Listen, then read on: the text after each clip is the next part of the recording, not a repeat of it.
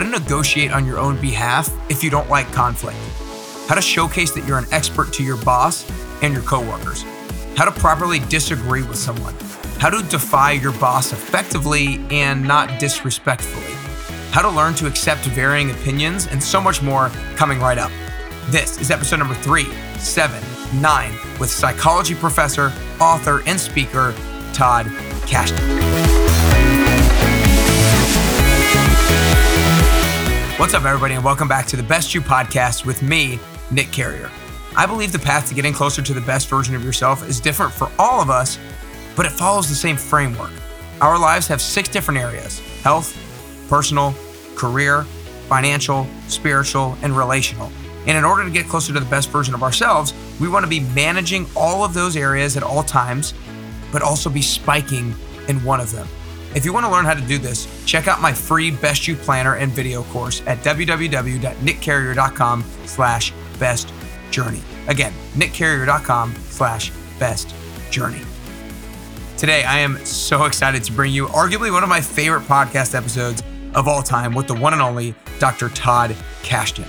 Todd is a world recognized authority on well being, curiosity, psychological strengths, mental agility, and resilience. Dr. Kashdan is a professor of psychology at George Mason University. He's published over 200 scholarly articles and is the author of five books, including his newest, The Art of Insubordination How to Dissent and Defy Effectively. Before diving in, be sure you're subscribing to the Best You podcast on Apple Podcast, iTunes, Spotify, YouTube, and be sure you share this episode with a friend or family member while you're listening. Just send them to nickcarrier.com slash podcast. And if you enjoy the show, I'd love it if you leave a five star rating and review. But without further ado, here's to getting closer and closer to your best you with the one and only Todd Kashdan. All right, what's up, everybody? Welcome back to the Best You podcast. I am super excited today to bring on the one and only Dr. Todd Kashdan. Todd, I just want to start off by saying thanks so much for spending the time with me today. Yeah, super psyched to be with someone who's into fitness and psychology.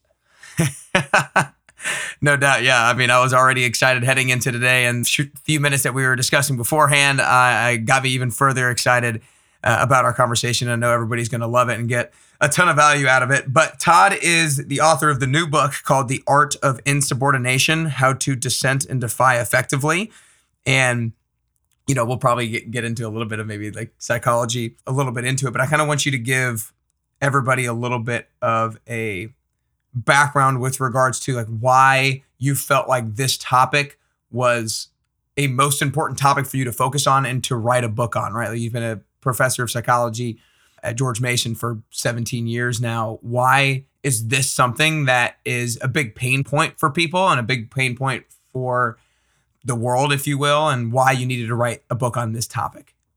I'm glad you phrased it that way because this was the book of I think this is a societal deficit in courage, and somebody's got to put the pieces together in terms of not just saying and putting bumper stickers and shirts on of being brave, but hey, we've got 60 years of science that nobody's really written about. Of there are tools, tips, and strategies for how to have the boldness to question popular sentiments and social norms and rules and obligations and authority figures that we know are absurd. We know they're going on the wrong direction. We know it's problematic. I should probably say that I started writing this book six years ago. So this is before Trump. This is before COVID. Um, this is before the the racial reckoning in the aftermath of George Floyd. So at that time, you had the Arab Springs was happening where social media was still kind of like, hey, thumbs up, social media is a good thing. You got these people under totalitarian regimes in Tunisia and Libya. They're able to find other people. They're able to find people like me on the other side of the planet. And it was that social mobilization that allowed them to basically um, rebelliously fight and kind of win some of their rights. And since then, uh, social media has taken a little bit of a nosedive in terms of how it's been appreciated, used, and manipulated.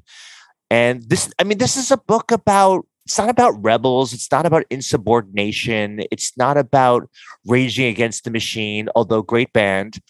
It's really a book about how do you get closer to bridging the gap between the utopian ideal of how you could possibly live your life, even if it's outside the mainstream, as long as you're not interfering with the well-being of other people and how do you get a society that functions better? And so it's about people it's about individuals it's about groups and it's about society.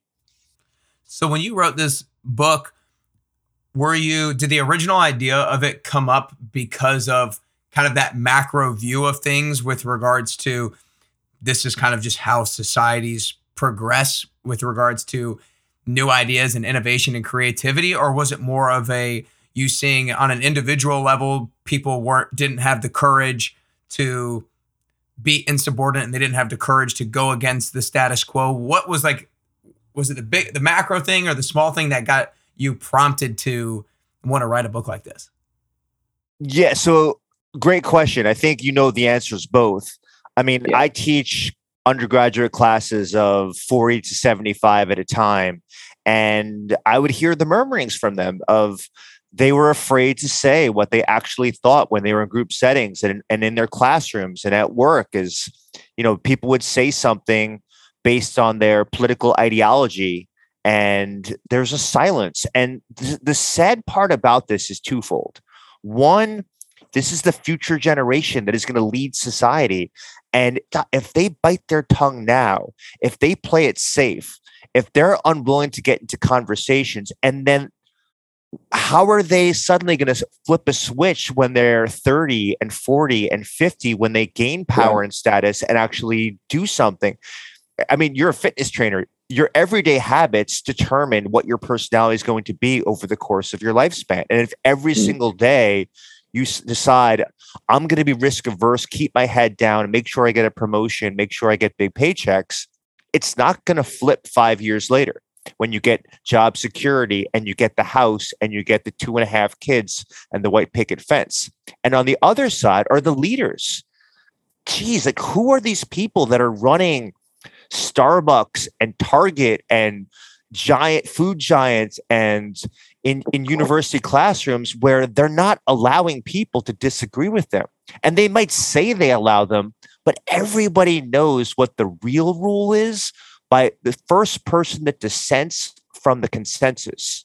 However, the responses to them, no yeah. matter what people say, those are the norms and those are the distribution of punishments that come to people that um, have a view that's left of center or right of center. So there is obviously, as you said, a lot of people are afraid to speak their mind, and they and they'll hold back what their true opinions or thoughts are with the fear of being rejected or shut down or canceled, if you will. You know, cancel cultures become a little bit of a thing now, and, and on probably university campuses, uh, especially. I feel like a lot of what you're doing with your book is trying to, as you say, give people the skills, the knowledge, the expertise to be able to use the strategy of principled insubordination and do it in the right way rather than just have like dysfunctional and harmful disagreement. And so, do you feel like the way to kind of almost solve the problem or make other people more willing to listen? Do you think it's more the person who disagrees, they need to be more skilled, or is it the person who does the canceling or does the rejecting is that person need to just not be as not accepting unaccepting of the view? Is that does that make sense?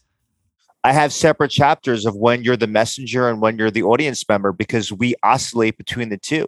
If this podcast flipped around and i was interviewing you you would be the messenger and I would be the receiver in terms of, and I could be challenging and questioning and having a real lack of trust and a great assumption that you're biased in your thinking and that you're you're being disingenuous for with your thinking. That could be my default strategy, and it could be a very contentious unnecessarily argumentative podcast. The alternative approach, which is how we're kind of playing right now, and which is what I advocate for, is kind of the trifecta of strengths, which is curiosity, intellectual humility, and then perspective getting and perspective taking. And that, that last one is pretty keen. We always jump to perspective taking, but first you have to get it. Like I have to know, like, all right, what is who's Nick Carrier? What's the mm. motivations mm. behind his behavior? You know, I can make some immediate assumptions of having never met you before this podcast and say, okay, this is a guy that really cares about his body. This is a guy that's really concerned about improving people's psychology so they could master their their sense of, of control, have a sense of agency. And I could say to myself, this guy's grandiose. This guy's narcissistic. This guy's like full of himself. Like he still cares what he looks like in a t-shirt, you know, and he's way past, well, not way past, but past 20 years of age. Like when is he going to not care what people think? Those could be my initial assumptions. And what what perspective getting is is you can develop all the stereotypes you want on the surface recognition of another human being. But you need to hold them very loosely and tentatively, very softly in your hand. And the idea is I'm looking for as much information, every nonverbal that you have, every verbal expression that you admit. And I'm looking to update my idea of Nick Carrier as we progress this in this conversation. And I only use this as an example of how we should be walking through the world and what people aren't doing. People are labeling, categorizing, boxing people based on very superficial bits of information. What your sex is, what your race is, what your age is, the bumper sticker on your car, the quality of your car. I was just driving around with my 15 year old yesterday because illegally I'm teaching her how to drive, although I probably shouldn't be publicly proclaiming this. Just in case I have a heart attack, she can get me to a hospital. So it's, I think that that's more valuable than whatever the police would say. I'm willing to be on a panel with them. And what we were talking about, I was, as we were driving, you got to remember back to when before you were a driver, was I would ask her, hey, which lane do you think I should go in on based on the information you grab by the car in terms of the bumper stickers, the scratches, the quality of the car, how you know the maintenance of it, and then we were kind of guessing of like which would be the best lane to go into. Who's going to drive faster? Who's going to be slower? Who's going to be easier to kind of wheel the way around? And we were just we were I was basically giving her a psychology lesson with the really fun way of playing with stereotypes, and then we kind of play with when we get it wrong what does that say about mm. updating our system? We need to be doing that as we walk through the world and stop othering people. That's that's that was that's so good. That's such a good example too because you think you know the answer with regards to the best lane to go in, and then you go and you're like, "Damn it, how did I not realize that?" Or and then same thing. I the other thing that I thought about with regards to is like going into the right grocery checkout line. I feel like I picked the wrong line every single time, and I guess I'm probably subconsciously picking it because of some sort of stereotype that I might have about the people online or the check the cashier themselves and then and then I but I don't probably take that step back and be like what did I actually why did I make that decision and what did I actually learn from it so I think that's an awesome thing to do I think per, I love the you said perspective you said cure uh, intellectual curiosity perspective getting what were some of those other things that you mentioned curiosity intellectual humility and then perspective getting and taking. So Nick, okay. what I love about your example, and this is like a really fun thing for for everyone listening to use is kind of like little this is like your mental gym. You know, as you as you do this, we and we all do this. You know, you see five lines at, at the grocery store, you have to pick one. You don't do it randomly. You do it based on proxies of what you think will lead to a fast transaction that's in front of you. So what I would suggest to develop your wherewithal to be better at being intellectually humble, curious, and perspective getting is when you get this right, just take a few seconds to think about what led you to make that good decision. And when you get it wrong, think about updating your stereotypes in terms of just understanding this. And it's not really about just getting through quickly. It's you start to develop this muscle inside your mental apparatus in terms of all of us hold stereotypes and we have to honor that. It's not a bad thing, they're shortcuts. And we have to really intentionally try to improve them. And it's only going to happen if we are willing to be humble enough to say, I know less than I think I do. And other people that are like me and unlike me have tons of different ideas. And my job as a human being who wants to evolve is extract that knowledge and wisdom. Yeah. No, I like that. You have to be, like you said, humble enough to hold your stereotypes loosely and be willing to update them. But then I think you also have to be aware of when you are placing stereotypes when you're not even realizing. Because, for example, I I never would have thought about the fact that I was maybe using stereotypes, picking a grocery line or picking a car, and so you kind of have to realize when you might be doing that so that you can take a step back and assess why you made those decisions that you made let me stretch it into a topic and i apologize if i'm jumping here is uh, one of the big prejudices that society allows right now and this gets back to insubordination a norm that really i want to challenge is ageism. And we just we are very comfortable just always blasting people you know particularly like older white guys. These are just these are just pawns for us to pick on. There's n- nobody is writing an article saying comedians should stop picking on old white guys but a lot of these people, you know, if uh, old white guys were your Vietnam War veterans, were your World War II veterans, you know, you know, you don't know anything about them, and they might have actually raised five kids, you know, with working two jobs. Nobody knows the story underneath. So what I wanted to say was, you know, I just joined during COVID a pickleball league because we were able to distance from each other, and the age range is from my nine-year-old daughter, who's the youngest, respect for myself as a parent. And then the oldest is in their 70s.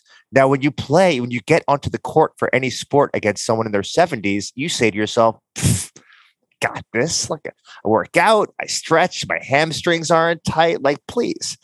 And what I learned really quickly is when people get older, they change. It's it's a, a jagged profile. They change what they focus on. So they're not focusing on strength. They're not focusing on agility. They're focusing on really intelligent reading of other players. And mm. they would just could stand there like stone, but they were reading my eyes, watching my paddle, and it was as if they were just like an impenetrable force. And you learn to update very quickly, like, oh, older adult does not mean bad player. And what I like about these examples is that I don't want everyone to think that dissenting and defying is at the level of the government or politics or your workplace. It's also these small things in terms of social norms that hold too big of a grip on us because we learned it from culture. Mm. No, I like it. I think that's a I think that's a great example. Uh, but one of the things I wanted to kind of transition to a little bit, just because I feel like I know a lot of peers and friends and colleagues that talk about this topic, and it's with regards to maybe they're in a in a workplace or they're in a work situation where they do disagree a lot with their boss or maybe the other people around them and they don't know how to navigate it. They're they do hold their tongue because they don't know how to fight for themselves or fight for their own opinion. Um, and so what is the best way for if somebody is upset with their bosses or their coworkers seemingly lack of acceptance of their different ideas, what is the best way to go about having that principled insubordination and communicating the thoughts that you have? Great question. Um, and I like that you're moving this to the practical. So let me have a tie for for number one. So two things. One, when you are communicating a new idea and that could be it could be just be a criticism of the establishment or dominant social order or it could be here's a new way or innovation that i've come up with or you know those are the two big bins that we're thinking of. The most important thing as a messenger is to showcase you are an insider. Now there's a term from the 60s in psychology called idiosyncrasy credits. Bear with me here because it sounds more nerdy than it needs to be it actually works, is that over the course of your workplace, over time, you are going to engage in behaviors, actions, and effortful activity that will show you are a good member of the team. Do your work on time, it's effective, you show up at meetings, you respond to emails. As you do that over time, you are building up capital, social capital that you can spend. Later, when you have these challenging ideas as you build up capital, you are able to spend them. Your idiosyncrasies now can come out. You can expose your weirdness and your unusualness because you've shown you have some level of normalcy and you understand the culture and the other people that are there. When you do that and spend those idiosyncrasy credits to do something unusual or say something unusual, you want to clarify you are a good team member and you are an insider so you want a reference of the fact, like, listen, you know, for the past three years, I've worked in product and development and Jim and Jessica. You guys know me. You know, I'm responsive, I'm on time. And I've been doing a lot of thinking of like, hey, what are the next couple years going to look like? And I've been thinking that there's maybe we need to do things a little bit differently that could be more effective because the market's changing. That opening, if you deconstruct what I just did there, I mentioned people's names, which kind of brings them in as collaborators for what I'm going to say. And people yep. love hearing their own name. I've referenced the past, good things that have happened where people can nod their heads like, yeah, you're right. You're right, Todd. You know what? You've done your thing. You've done your time. Glad that you're here. And that lowers people's defenses for them to, to reveal what could be a very challenging idea, which leads to number two, which is a tie for the best thing that you could be doing.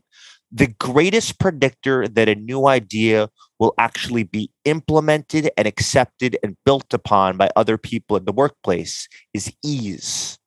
Mm-hmm. Are you going to reduce the burden of other people, or by you arguing and debating something, ah, now this work meeting is going to be an extra 15 minutes longer.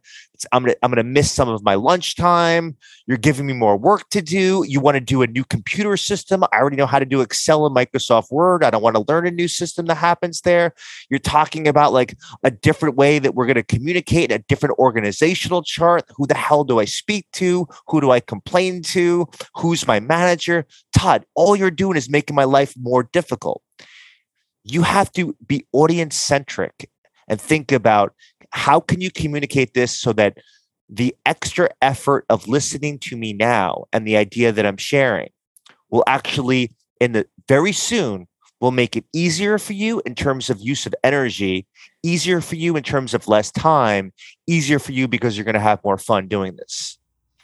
Mm, that's great. I think that was that was so insightful with regards to uh, showcasing that you're an expert and then those different things with regards to saying the names, showcasing you're an expert by talking about the past. Like so many of those different things are such a solid framework that people can use to communicate their own ideas to hopefully maximize the chances of them being accepted by the people they're communicating with. So, kind of using maybe that same sort of framework, let's say somebody who is unhappy with, or not unhappy, or they just feel like they're not getting paid to the extent they're, they're looking for, and they're looking for a raise. And I know in particular, and this is a kind of personal because I have a I have both a brother and a sister, and my sister uh, has talked about how she asked for a raise one time and, and, and ended up getting it. And I know that a lot of not not just females, but a lot of females in particular are sometimes are like high trait agreeableness, and so they don't necessarily want to argue or they're afraid to negotiate on their own behalf. And so, kind of with that being said, how can somebody who is naturally more agreeable, somebody who is naturally not going to fight on their own behalf, how can that person gain the courage and find confidence to to do so? Oh my God, this is such a great question. Wait, just I just want to clarify. Did you say that your sister did get the raise or didn't get the raise? She did. She did. Okay. So that's that's awesome. There's so much here. Okay, let me unpack this because this is, and I want people to listen because this is very practical stuff here based on science, but I'm going to put that in the background. One thing we know, Nick, you're dead on. On average, women are much less likely than men to show up in their manager or boss's office at a random three o'clock in the afternoon on a Tuesday and say, Hey, Nick overs here is making more money than me. What's up with that? Can I get a pay raise? Men are more inclined to do that. And there's also, I mean, the, you know, there's still a little bit of misogyny in the workplace compared to how we would ideally like it to be. It's it's really not arguable. How much? That's an arguable question we can get onto a panel about. Culturally wise, there is a structure such that because men are more inclined to hang out with other men at work, so you're talking about going to the gym together. You're talking being in the mm-hmm. men's bathroom together. You're talking about going, you know, going out for drinks later. All of these situations increase the opportunities for men compared to women to have opportunities to have this casual conversation. Here are the strategies that are going to help you. One, if you could find someone that could amplify your voice for you. So, this is what Robert Cialdini calls social proof.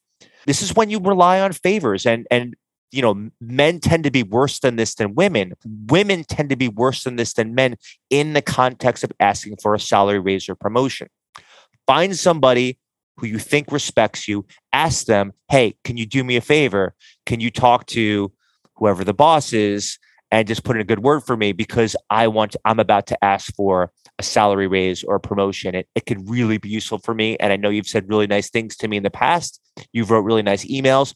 People love doing favors. This is very important to remember. You think it's a sacrifice on their part. It's not.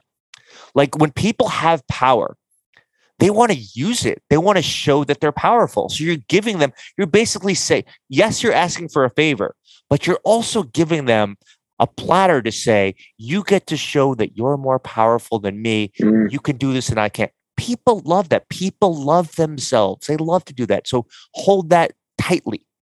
Second, one of the ways that women can be more inclined to be assertive in this moment is to think about what all women would like you to do in this moment. So think pro socially. Think about if every woman was more inclined to ask for a raise, you would have the exact same salaries and you wouldn't have these inequities in the workplace in the first place. So think about you're doing, think about yourself as being um, a civil rights activist in this moment. Is mm-hmm. you're not doing it for you, you're doing it for the entire sex when you go in there. That motivation alone gives you an extra boost of courage to go in that office. Similarly, think to yourself, if you if your best friend was in the same situation what advice would you give them? So this mm. is called self-distancing. You're removing yourself a little bit from the equation and thinking of well of course you tell your best friend if you're getting paid less and you think you're deserving of it yeah no go do it. Why would you wait? Like that you're losing money every month that happens there. So think of that advice you would give and then ask yourself, why are you not taking your own advice? And that's a little bit of a courage boost. The fourth element that's going to help you, and this also works for men, it also works for young people as well who are less inclined compared to older adults in the workplace, is that when you are in that office and talking to them and trying to make an argument, try as much as possible to move from the subjective to the objective. So when mm-hmm. I ask for a pay raise out of out of turn, and I didn't wait for my annual evaluation at George Mason University. I created a spreadsheet. It's a it's a state school. I collected every single person's salary in my department and I wrote down every metric that I knew I was amazing at. And I wrote down how many publications they have, how many citations that they've received those publications. And I had this whole sheet. And then I put myself at the bottom of this sheet and I intentionally highlighted a few people in terms of who are making tons of salary compared to me and their metrics didn't match up. And I just kind of, you know, midway through the conversation, showed them this piece of paper and said, listen, help me understand why I'm making less than those people who are highlighted in that document. When you get to the objective level, you've put them in a bind. There's a, you know, there's a lawsuit in the making if they say no to you in that situation. So those are the those are the four strategies that are pretty effective. Yeah, no, that's that's super solid. I think, um, like you said, that was super practical, and I, I like that last part because it's after my sister did that. I was one of the things I told her. I was like, make sure you write down the different things that you did well that got you that, because you never know when you're going to need those tools in your back pocket. You never know when you might be able to help somebody else do a similar thing, and so having those tools in your back pocket will. It's like maybe you even use them and you don't get the raise right away, but it'll give you some reps and and and you you'll have maybe more courage to do it the next time around. Yeah, no, I mean th- there's a real theme here, which is we have to do better at deconstructing what works well, what doesn't work well, because yeah. every you know all of the science that's out there, it's it's for the person on average, and we have to do with our individual personalities, our style of communicating, our particular relationships that we have. So we have to figure out how do we tweak these things that are kind of work for everyone, but create a way where it fits my personality and style. And everybody has to do that. Yeah. Um, so one of the things I'm interested in is, you know, obviously this whole conversation is about kind of varying opinions, if you will, to a certain extent. And so, if there's a group of people, it, there's a you know you, one of the things you talk about in your book is the importance of an environment that is has good diversity of thought and there's a lot of different ideas and maybe varying opinions. At what point is there too much diversity of thought where it's just all disagreement all the time? Or is it not necessarily too much diversity of thought? It's just not enough agility around how to embrace the diversity of thought and talk talk a little bit on on that idea of whether there's too much or there, everybody just needs to have more agility and embracing the diversity of thought. Yeah, you know, you're the you're one of the only people that just asked this question, which is a very sophisticated question. When we're talking about a, is there a curvilinear relationship to talk in, you know, geeky statistical terms? This is an important one. So, if you look at the literature, the science, there's a lot of discussion about diversity.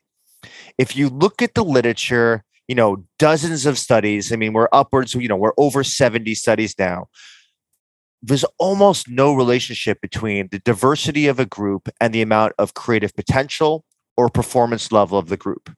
And the reason mm. is it depends on other variables.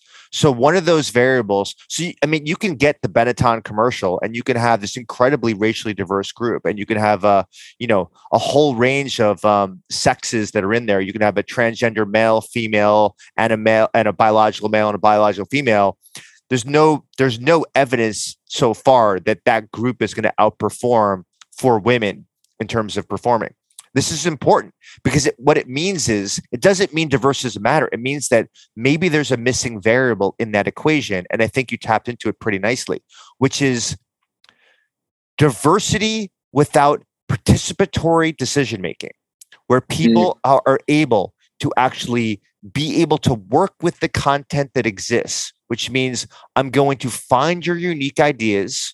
We're going to build on them as if every person there has their different Lego set and I'm to mix your cowboy and Indian Lego set, which is probably now um, banned because it's it's uh, no longer socially acceptable, with my you know Star Wars Lego set and someone else's grocery store Lego set, and by putting them together, we create this really interesting world that has never existed before. And that's it's a cool metaphor to think about how diversity works in a room. For that to happen, you have to you with the cowboy and Indian Lego set has to not freak out if I put the Death Star um, next to the saloon on your Lego set and say, no, no, no, it doesn't fit there, doesn't belong there. You have to be able to be go back to that curiosity and intellectual humility to start asking really open-ended questions. So when you put the Death Star next to the saloon, and I wanted to have all these duels in the middle of my cowboy and Indian Lego block set, like what were you imagining? Because I I can't picture what you're picturing. So it's it's that give and take and it's that assumption of benevolent intent that that you can assume mm-hmm. that I have goodwill when I come in there and you create a culture where you're going to have the norm is that if you're going to introduce ideas introduce them because you're trying to contribute and cons- and be a, a constructive element to what we're trying to do not to show that you're smart not to be a contrarian, and not because you're impulsive. So it's really about pulling back and being very careful in crafting what are the social norms of our group. And if we say every single time that we're together, we want critical thinkers, we want people that have autonomy or freedom to think, and we also want to work together and be collaborative as opposed to being competitive. And, be, and go a step further a group that incentivizes people where the way you get rewards is not by being an individual star, but how the group performs. That leads to better group performance. And so what most organizations have, and this is what I, you know, end up talking to when I come into organizations, is the incentives are for the individuals to show that they are the amazing one and they're the one that deserves the promotion. All you got to do is change the incentive structure is that right. the, the only way you get the juice is if the group does better and then all of a sudden those stars really start listening to other people and they start realizing i can't bear the burden of the work by myself i've got to start figuring out what the strengths are of other people and then figure out how to leverage them yeah that's great there are a few things that You hit on that word so good. Uh, you put in, you know, it's not necessarily just diversity. You need diversity with participatory decision making. If it's without participatory decision making, then there's not going to be any innovative, creative ideas that come up from anybody else, and you can't collaborate based off of that. And then I really liked what you said with regards to assumption of benevolent intent. Assume that somebody else is not just saying something to shut you down; they're actually saying something to move the group forward and and hopefully benefit everybody. Let's let's say that I am bringing forth a new idea to somebody who is not very good at assuming benevolent intent and they react quickly, abruptly, and in an abrasive way towards my new idea. What are some strategies that I can do to help get out of that person's squirrel brain and get them to like pause and think a, a little a little bit more objectively about the idea that I'm bringing forward, if that makes sense? So I'm gonna do, I'm gonna do a, a quick role play of exactly what to do in this situation.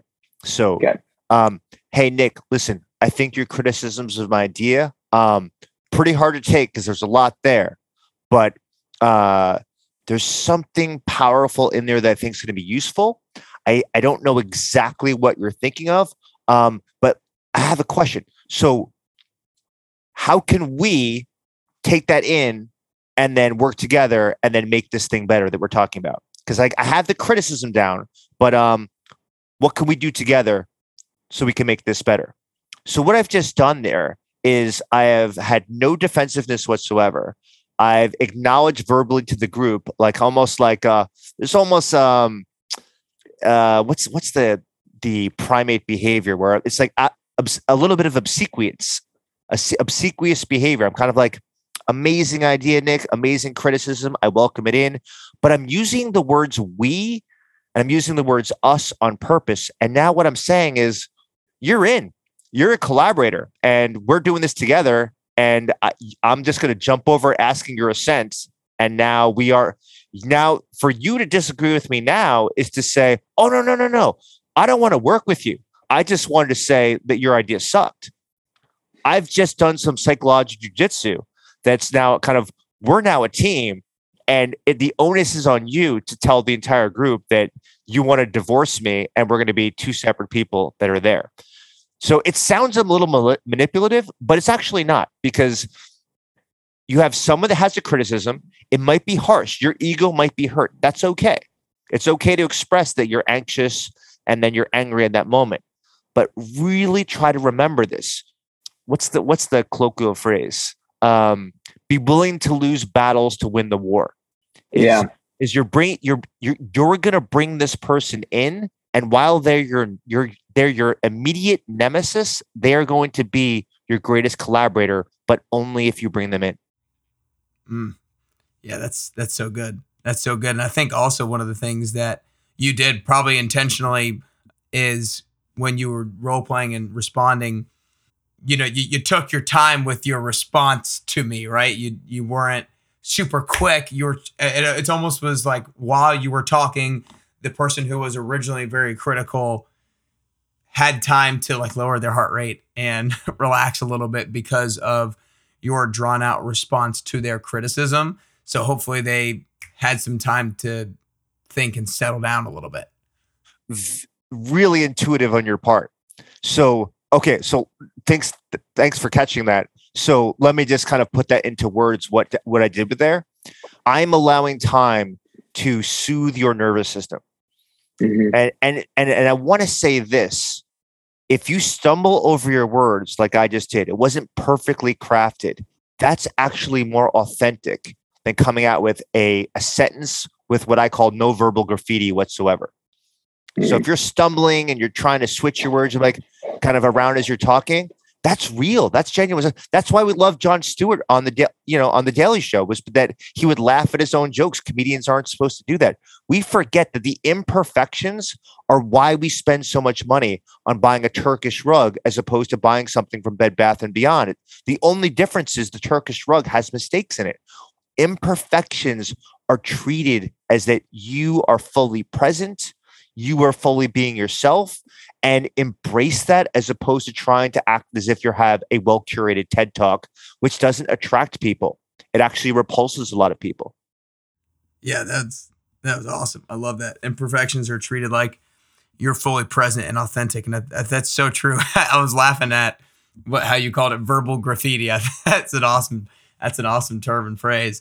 Um, but we're we're winding down here. But I want to since we talked about it a little bit beforehand, and you mentioned it at the beginning of the podcast, I wanted to touch on just kind of health and fitness and, and habits and psychology.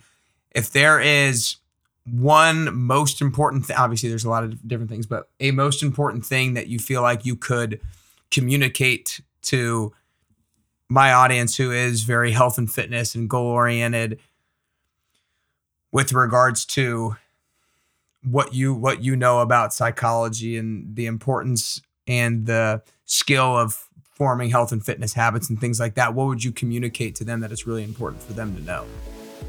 We'll be back to the interview in just a second. But first i wanted to share a quick testimonial from a past participant of the 10 week transformation program. I started running the 10WT in the beginning of 2020 and have had over 150 people and counting go through it, and they've seen amazing results both inside and out. If you're inspired to join after listening to the testimonial, then go to nickcarrier.com to learn more. We'll get back to the episode in just a minute, but first, here's what they had to say. I'm Erin. I joined Nick's program because I wanted to get more fit, or just like kind of be more toned overall. So with Nick's help, he's really helped me figure out the best workouts that have reached helped me reach my goals. And I've done three of these programs with him, and every time I still see like more and more progress. So it's been really fun to just like over time like see myself get more fit. Like he's literally given me abs, which is like my goal. Um, my favorite thing with the program, I think, is the camaraderie with everyone. I've made some really great friends from it, and I'm actually shocked at how much I actually like waking up at 5 a.m. You should definitely join Nick's Technic program. This is going to be uh, feedback that works, but you've probably heard it before. But maybe I'll describe it in a way that actually has a almost like a an eagle or a condor talon, where it'll be a little bit stickier and stay inside your skin. One of the biggest detractors for our own well-being, and particularly in the fitness world, is the social comparisons we make to other people, but also to ourselves. And so I'm sitting here. I don't know if, if you might be listening to the audio as opposed to the video.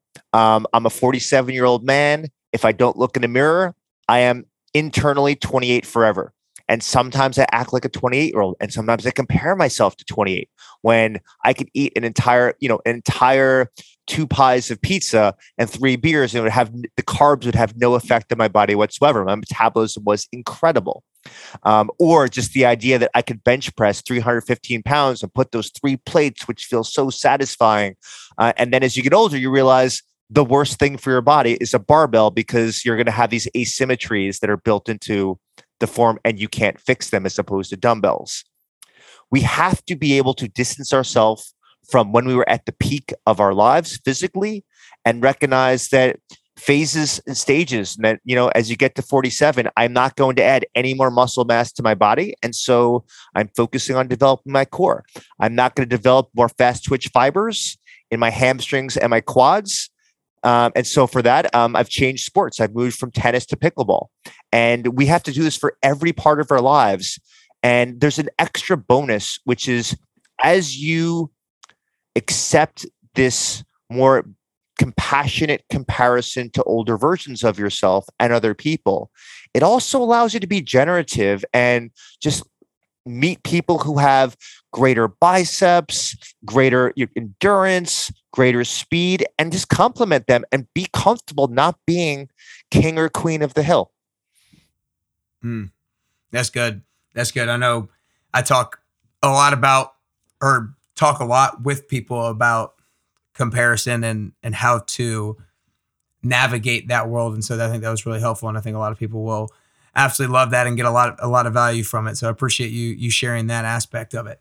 Um, but before I ask the last question here, Todd, I just want to acknowledge you one because this has been unbelievable. I know so many people are going to absolutely love this episode. Uh, you guys need to go back and take notes. I'm going to go back and take notes on this myself and, and learn how to implement some of these different things. And especially you guys who maybe are in workplaces or have bosses or have coworkers who maybe have disagreements with you or you you want to be able to introduce innovative creative ideas to them make sure that you implement a lot of these things that todd has mentioned today. So todd i just really want to acknowledge you for all the work that you've done uh, on gaining all this knowledge skills and experience and communicating with us today. It's been awesome. No i appreciate it. You um you you are a good conduit for getting information out to people. Well, i appreciate it. I appreciate it. But you guys make sure that you go to Todd's website and you follow him, toddkashdan.com. Make sure you follow him on the socials at Todd Kashdan there as well. And then make sure you go order his new book, The Art of Insubordination How to Dissent and Defy Effectively. Um, any other place that people should go and learn more about you? No, just go to Amazon, and I'd, I'd appreciate it if you if you read the book. Um, just tag me, write a review, and just want to get get these ideas and improve society to as much people as possible. Amen. That's awesome. Well, uh, last question here, Todd, is I think that in order to get closer to the best version of ourselves, it's both a constant journey and a unique journey. I don't think we're ever at that best version of ourselves. And I think that the way that I'm going to get closer to the best version of myself is going to be a little bit different than the way that you get closer to the best version of yourself. So, final question is for you personally if there are three things that you could currently do or three things that you could currently work on to get closer to that best version of Todd Kashdan that you could possibly be, then what are those three things that you could currently do or currently work on? I should have listened to earlier episodes of your podcast before I came on here. Okay, so for me, I'm gonna probably I probably have a whole list. Let me just end with three. So one, I know that everything's a trade-off, and I have to carve space for. I'm a I'm an incredible father. I know that because um, I spent so much time. I didn't have one growing up, and I made sure that I was going to be the opposite of what I had. Um, and I spent a lot of time focusing on my work. What the where I have the gap is I don't spend enough time cultivating my male friendships, and so that's something mm. I need to work on. And it's when you make a public proclamation about this kind of thing, you're more inclined to do it. Number two, um, carve space for being a white belt and kind of doing doing new things that I have no experience and no expertise whatsoever. Um, pickleball, like I just I just mentioned, now this is the third time. I just started maybe six months ago, and I love that I am just have no idea, and I have to go on YouTube and I have to watch people and kind of learn it from scratch. And I never did really paddle sports, so this is all new to me. Um, the third one is to be much less hard on myself and just really appreciate every individual bit of feedback as opposed to being hyper focused on the large scale feedback and and and the concrete example of that is as we're having this conversation the book my book came out 3 days ago and there are so many metrics for authors to obsess about online and I'm not going to say I'm not doing it because everyone keeps on sending me a text or a screenshot of what the metrics are of where it is on the charts. And it's really hard to divorce yourself from these numbers, but you are not the metrics. Um, you are not your BMI, which we know body mass index is kind of nonsense. Um, you're not the number of where your book sells.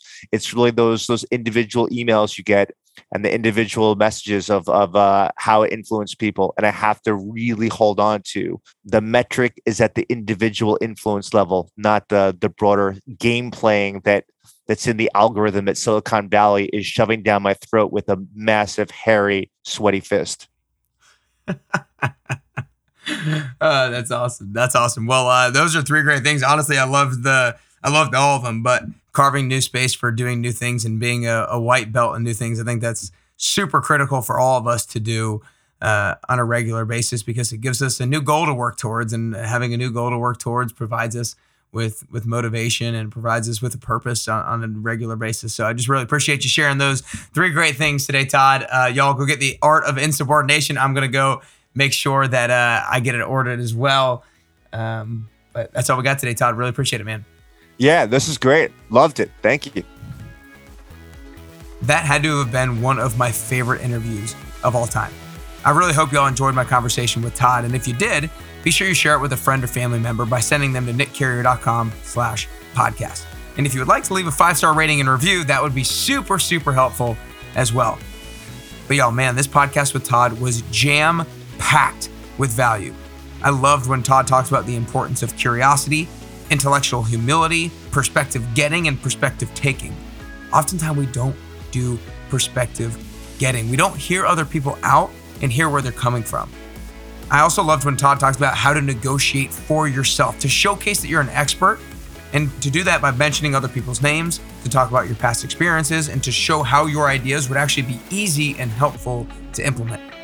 And I loved how he talked about how to respond with agility when someone who is critical with your ideas. Be sure you go order a copy of his new book, The Art of Insubordination How to Dissent and Defy Effectively. I literally just ordered an extra couple of copies for a couple of my team members because of how good it is. Remember to be open to hearing other people's opinions. Don't jump to conclusions. And remember to fend for yourself and fend for your own creativity and your own innovativeness. It's so key to your success and the success of your organization and the people that you're around. For now, it's time to take action. It's time to be curious. It's time to be humble and to gain perspective so that you can continue to get closer and closer to your best you.